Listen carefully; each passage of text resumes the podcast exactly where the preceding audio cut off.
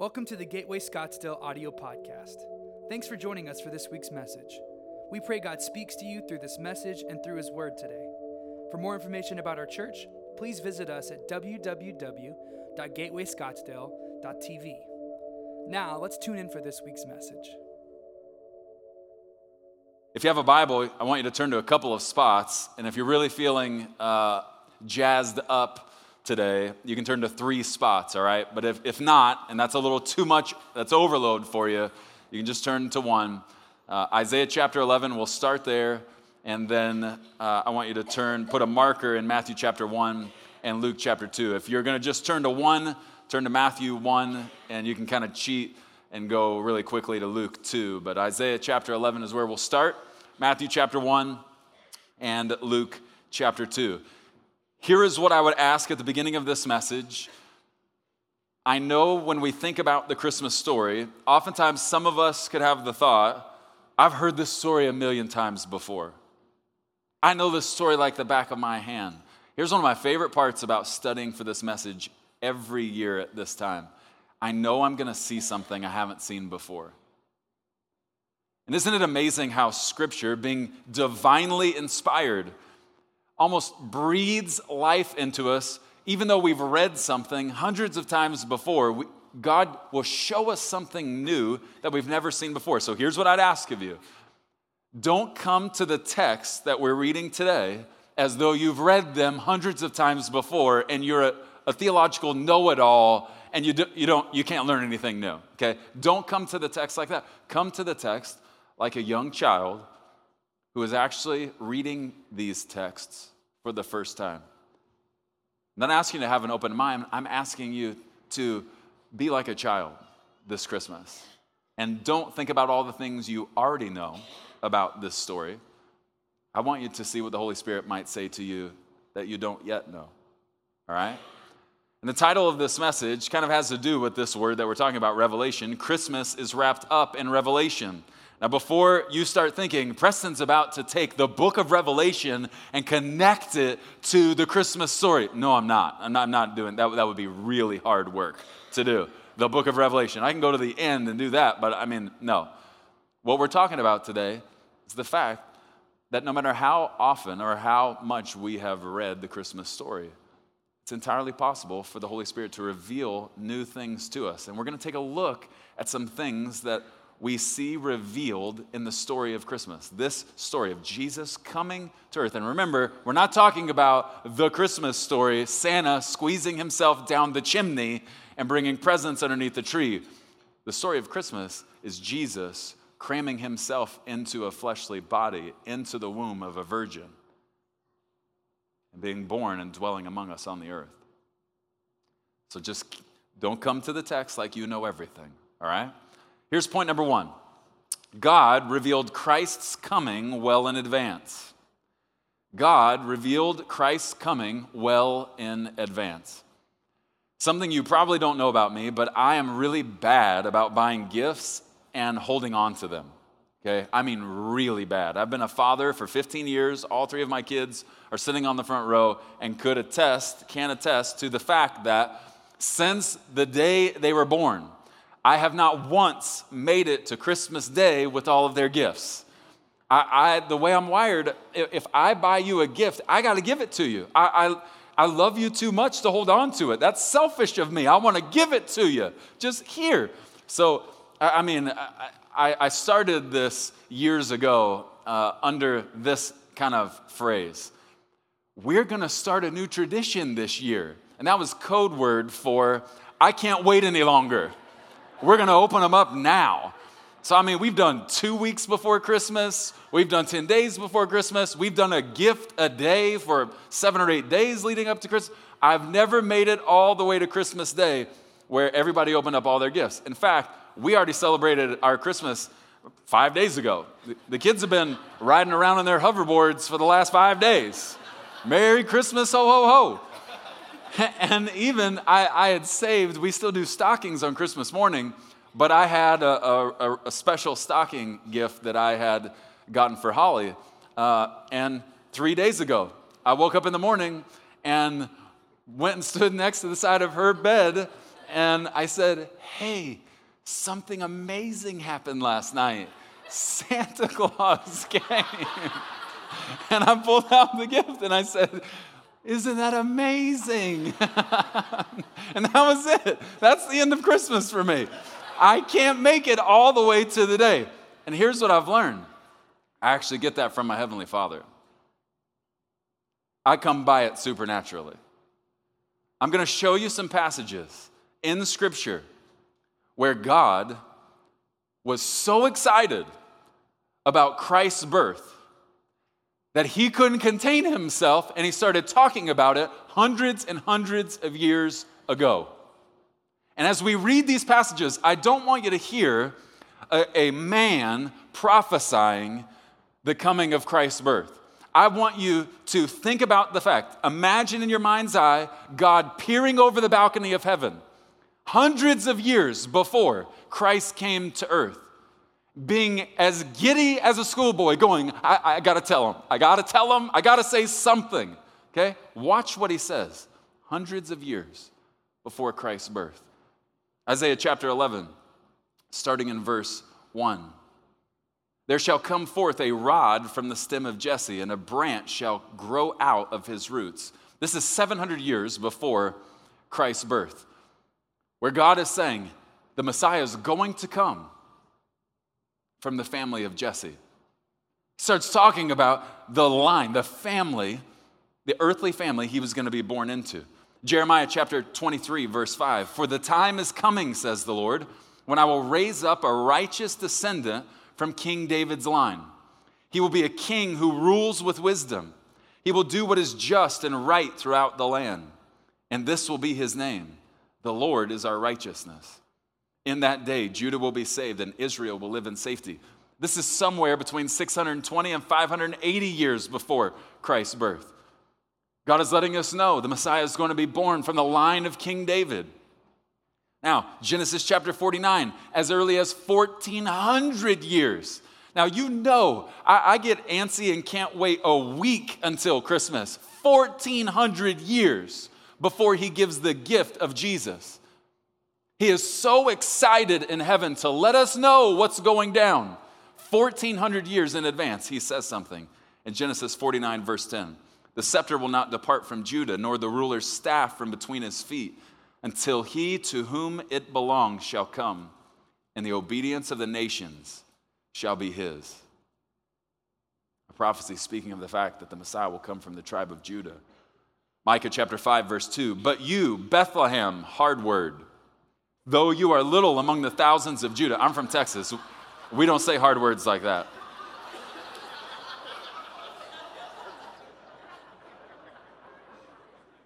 If this is the only time you're in church all year, you're like, I like this guy. He did, yeah, hard word. C's get degrees in my world.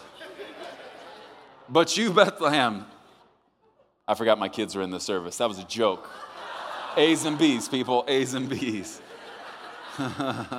but you, Bethlehem, though you are little among the thousands of Judah, yet out of you shall come forth to me the one to be ruler in Israel, whose goings forth are from old, from everlasting. Think about this. God is so excited that around 750 years before the birth of Jesus, he's saying, I'm even going to tell you where he's going to be born. I just got to tell somebody. He's excited, can't contain his excitement. He's prophesying through man, saying, I'm going to tell you what's going to happen many years before it happens because this is going to be the best gift I ever give. And sending my son to the earth, wrapped in flesh, to live for 33 years that he might die in your place. Isaiah chapter 7, verse 14, this is called the Emmanuel prophecy. Therefore, the Lord himself will give you a sign. Behold, the virgin shall conceive and bear a son, and shall call his name Emmanuel. 700 years before the birth of Christ. God is letting humanity know this baby isn't just go- going to come from the tribe of Judah. This baby isn't going just to come from the family of Jesse. This baby will not just come from the line of King David. This baby will not just be born in Bethlehem, this baby will be born of a virgin 700 years before his birth. I don't know when you were growing up if you played this game, but I loved basketball. That was kind of my thing.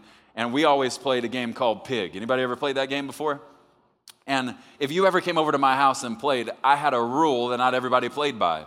You know, when you go to somebody's house, you play by their rules, house rules, right? You come to my house, we have a rule at my house when we play Pig. And here's the rule it's very simple call your shots. You have to call your shot. And here's why because I'd have friends come over who would throw up these junky, ugly shots that would go in and then go, make that. You didn't, you didn't even mean to make that. That was like the ugliest thing I've ever seen in my life. You didn't even call that. That was luck. Okay, so I instituted the rule you got to call your shots. Okay, think about this. Hundreds and hundreds and hundreds of years before the birth of Christ, God is confidently calling his shot. And we end with him saying, and this baby is going to be born of a virgin. Make that. I mean, that's the equivalent in basketball of, okay, I'm going to shoot it off the roof of the house, off of the neighbor's house, down the road to the firehouse, back and through the net. Seemingly impossible. God says, this baby's going to be born of a virgin. I'm calling my shot now. I want all of you to know this baby is my son. And he's come to earth for you. God revealed Christ's coming well in advance. Why? Why, why didn't Jesus come in the lifetime of these prophets? Many of them prophesied around 700 years before his birth. Why wasn't Jesus born during their lifetimes? I'll tell you why I believe Jesus wasn't born then because then everyone would have been paying attention to the prophets who got it right. Instead of 700 years later, they were celebrating the one who was prophesied, not the one who prophesied it. God called his shot well in advance. He revealed it to us. In the same way that I cannot, we, we didn't even wrap gifts this year because I didn't even make it to the wrapping stage. I was so excited that I made all of my kids, one by one, turn around and close their eyes. And I put the gift in their hands and then said, okay, turn around. I couldn't contain my excitement in the same way. You have to understand that's the way God was leading up to Christ's birth on the earth. The excitement was palpable. He was talking about it for hundreds of years. Why? so that all of humanity would know. When this happens, it will be the biggest game changer in all of human history. And I don't want you to be surprised by it. I want you to see it coming. That leads us to point number two, and this, incidentally, is going to set a record for the longest point of 2017, the most wordiest point of the year. I did it on purpose. Point number two Joseph reveals you're going to have to get over yourself in order to make room for Jesus in your life. Merry Christmas, ho, ho, ho. Joseph reveals you're going to have to get over yourself in order to make room for Jesus in your life. Have you ever watched an infomercial on television? And after a couple of minutes of getting sucked into the infomercial, you start drinking the Kool Aid on this product. I mean, the, this spray is so amazing that you can cut a boat in half and spray it across the bottom and then get out in the boat at 40, 40 miles an hour and the boat is gonna float. This spray is miraculous. After six minutes of watching the infomercial, you're all in. And then they drop the bomb on you and they tell you, today only, if you act now, not only will you get one bottle of miraculous junkie spray, you will get not only two bottles, but if you act now for the all inclusive price of $6.99 and $49.95 shipping and handling, you will get three miraculous bottles of spray. And so you order the miracle spray. It comes to your house, and you start breaking things so you can put it back together with the miraculous spray. So you go to your wife's special, precious moments little deal that she's had since she was a baby. You say, I could pop the head off of one of these things. This spray is white. She'll never even know. Let's try it, kids. Bam! You spray the spray around the neck of the precious moment baby. This is graphic, isn't it? and what do you find out? It doesn't work. The head rolls off the precious moments. Now you're in trouble because you got an irreplaceable object in your house you just defiled. Spray doesn't work. And what do we immediately say? That's false advertising. They gypped me. You can't get a boat out on the water if you sprayed this thing on the bottom, cut it in half. No way. I got gypped. This is false advertising. Listen closely. I think a lot of unbelievers look at Christianity and think it's false advertising. And here's one of the things that I really think they have they, they misunderstand because oftentimes Christians put off the wrong impression. They give the wrong impression about Christianity. Some Christians will give off the impression that making Jesus Lord of your life is really like a 50 50 proposition. That it's kind of like a roommate where I win some and Jesus wins some. Sometimes Jesus wins and sometimes I win. Sometimes I get what I want sometimes Jesus gets what he wants. Okay, that's not what making Jesus Lord of your life looks like. Making Jesus Lord of your life looks like this. And I don't want any, any if you're a, an unbeliever, I don't want you to look at Christianity and think that's false advertising. I just want to shoot straight with you. And we see it in the story of Christmas that when Jesus comes to be Lord of your life, it's not about me getting what I want, it's about him getting what he wants. Let me show you Matthew chapter 1. If you put a marker there, read it with me. Matthew chapter 1, starting in verse 18. This is how Jesus, the Messiah, was born. His mother Mary was engaged to be married to Joseph. But before the marriage took place, while she was still a virgin, she became pregnant through the power of the Holy Spirit. Joseph, to whom she was engaged, was a righteous man and did not want to disgrace her publicly. So he decided to break the engagement quietly. As he considered this, an angel of the Lord appeared to him in a dream. Joseph, son of David, the angel said, do not be afraid to take Mary as your wife, for the child within her was conceived by the Holy Spirit, and she will have a son, and you are to name him Jesus, for he will save his people from their sins. All of this occurred to fulfill the Lord's message through his prophet, which we just read. Look, the virgin will conceive a child, she will give birth to a son and they will call him Emmanuel, which means God with us. When Joseph woke up, he did as the angel of the Lord commanded him and took Mary as his wife. But he did not have sexual relations with her until her son was born, and Joseph named him Jesus. I want you to put yourself in Joseph's shoes for a moment, all right? You've done everything you possibly can the right way, all right? Everybody else is screwing up. You've done it to the best of your ability the right way. Not perfect, but you've done really well. You find a young woman who shares your values and says, you know what, I'm not perfect, but I'm going to do my best to do the best I can in every area of life. I'm going to make good decisions. She's doing it the right way. Fall in love with this girl, you propose to her. And then one day, she comes to you.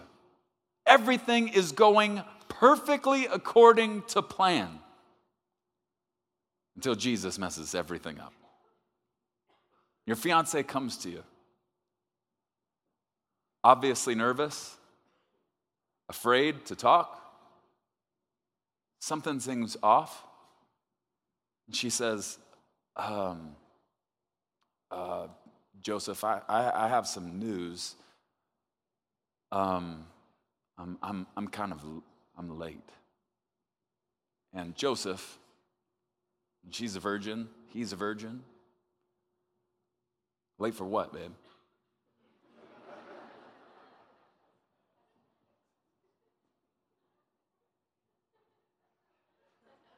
Um, I, I mean, like late, late. The virgin says to the virgin, like, like the bad kind of late. uh, yeah, like the, the bad kind of late. Who did you sleep with? What's his name? Just tell me. Um, that's kind of the thing. Um, I'm pregnant because of the Holy Spirit. Are you seriously going to try and sell me that line right now? Just tell me his name. It was John, wasn't it? It was John. I'm going to take him out back and I'm going to whoop him. Joseph, I'm telling you, I'm still a virgin. The Holy Spirit did this. And that night, you go to sleep, and an angel awakens you and says, Joseph, my man, I got some really good news for you. Your fiance is late.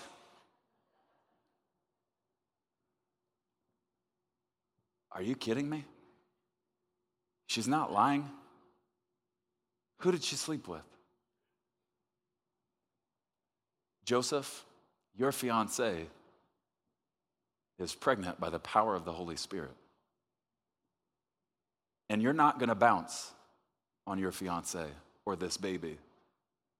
You're going to hang around and you're going to raise up this child as his earthly father, and you're going to name him Jesus because he is going to save his people from their sins.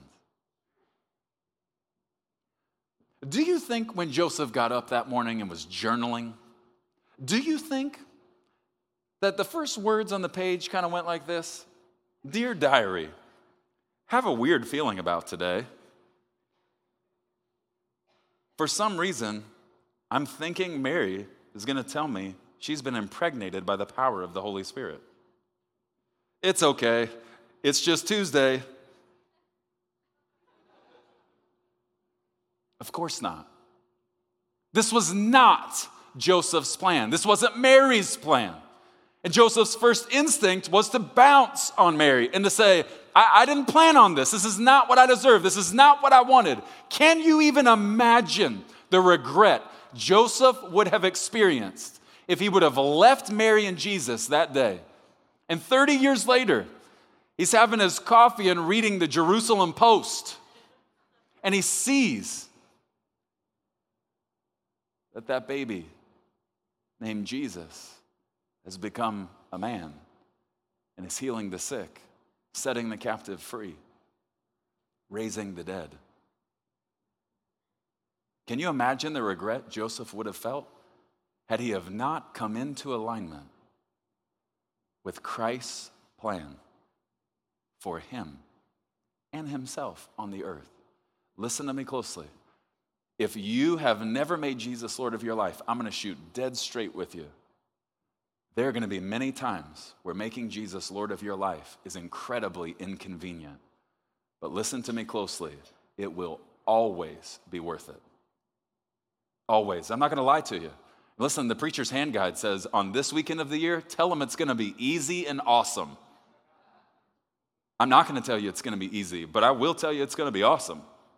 Joseph lets us know it's not going to be easy. Making Jesus Lord isn't always going to be easy, but it is always going to be worth it.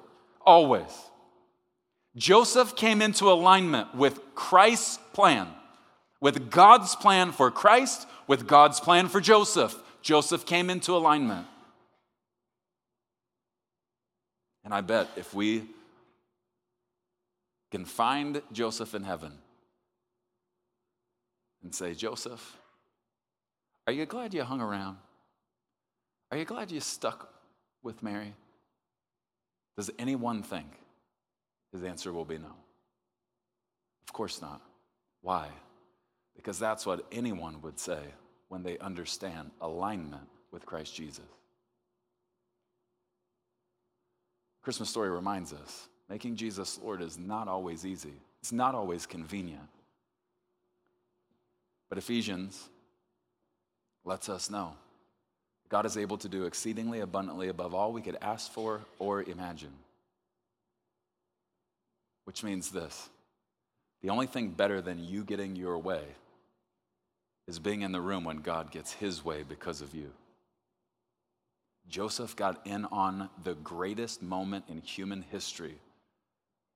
But before he experienced it, he had to submit to it. Which leads us to point number three. The angels reveal Christ came for you. Flip over to Luke chapter 2. The angels reveal Christ came for you. Let me ask you a question while you're flipping to Luke chapter 2.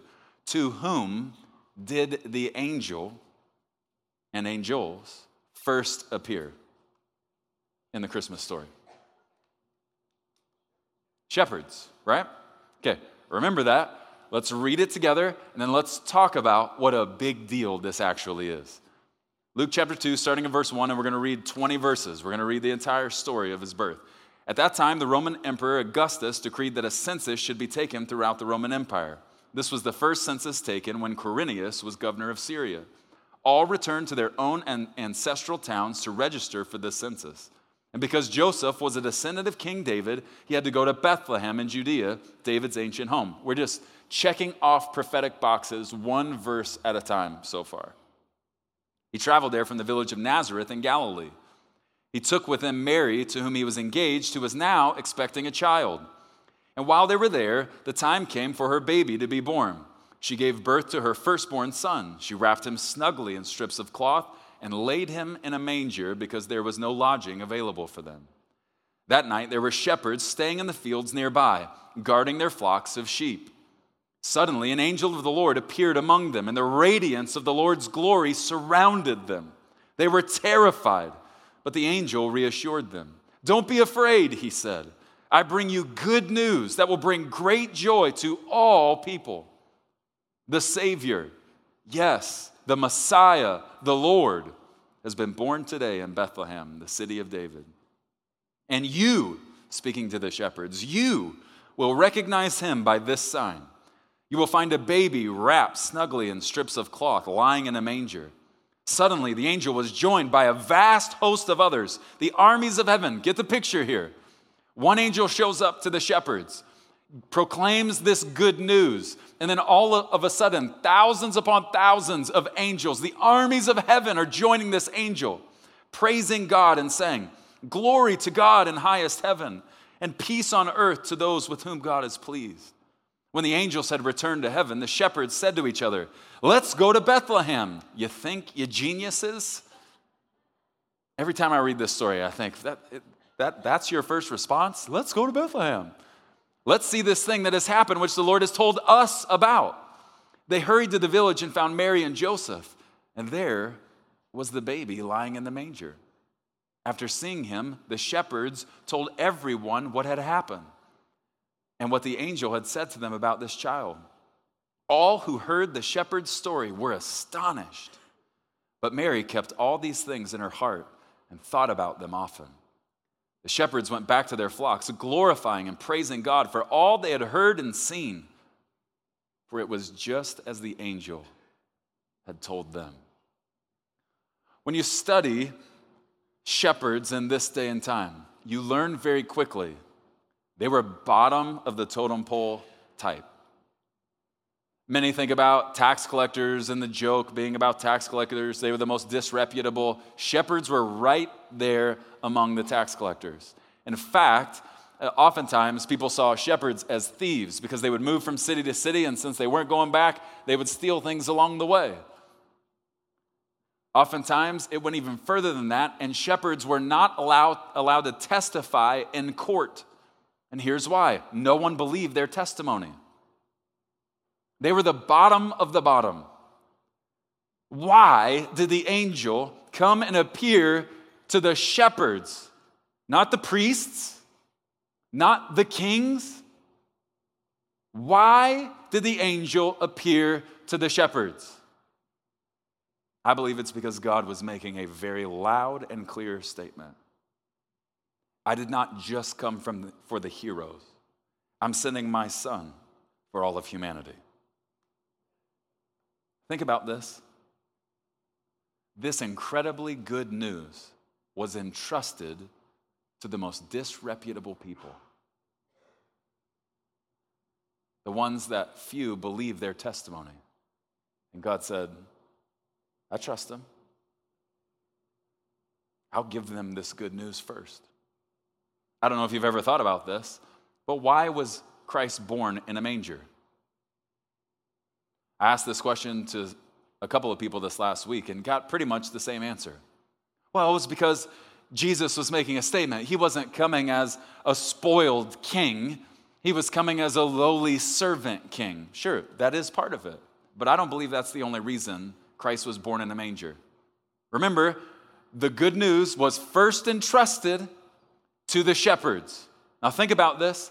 Had Jesus been born in the palace of the king, the shepherds would not have even gotten through the gates. One of the most romantic things I believe Jesus could have done and the Father could have done is squeeze little baby Jesus into a stinky, nasty, ugly, off the beaten path manger where the animals sleep at night. Thereby saying to these quote unquote disreputable shepherds, I came for you, and you can come straight to me. No one's gonna stop you. No king in his gate, no guard outside the palace is gonna stop you from coming to me. Because I'm not just the God with you, Emmanuel, I'm the God who came for you. And you can come to me. Preston, why would Jesus do this? I mean, I only come to church twice a year. Answer me this question why would Jesus do this? He's the Son of God. Why did he have to come to earth and be born in the flesh? There's a very simple answer for that question because mankind was drowning, drowning in sin, and the only way we could be saved was if the Son of God came and was born in the flesh, dwelt among us on the earth, and then die in our place. In order for him to die in my place, he had to be born in the flesh. 2 Corinthians chapter 8 verse 9 says this, you know the generous grace of our Lord Jesus Christ. Though he was rich, yet for your sakes he became poor, so that by his poverty he could make you rich. Why did Jesus do this? Because he's infatuated with you. Because he's enamored with you. In the same way that God could not stop talking about the coming of Christ's birth, God couldn't stop talking about your birth long before you were born. Jesus isn't just named Emmanuel, God with us, to remind us that he came to earth to be around us. That name, Emmanuel, God with us, carries a heavy, heavy meaning. It also means he's the God who came for us. When I read the Christmas story, I don't find myself reaching for the words, Merry Christmas, as the first thing that comes to my mind, even though I love those words. When I read the Christmas story, the first words that come to my mind are thank you, Jesus. Thank you, thank you, Jesus. Coming for me. Thanks for listening to this week's message. If you'd like to know more about Gateway Church, please visit our website at www.gatewayscottsdale.tv.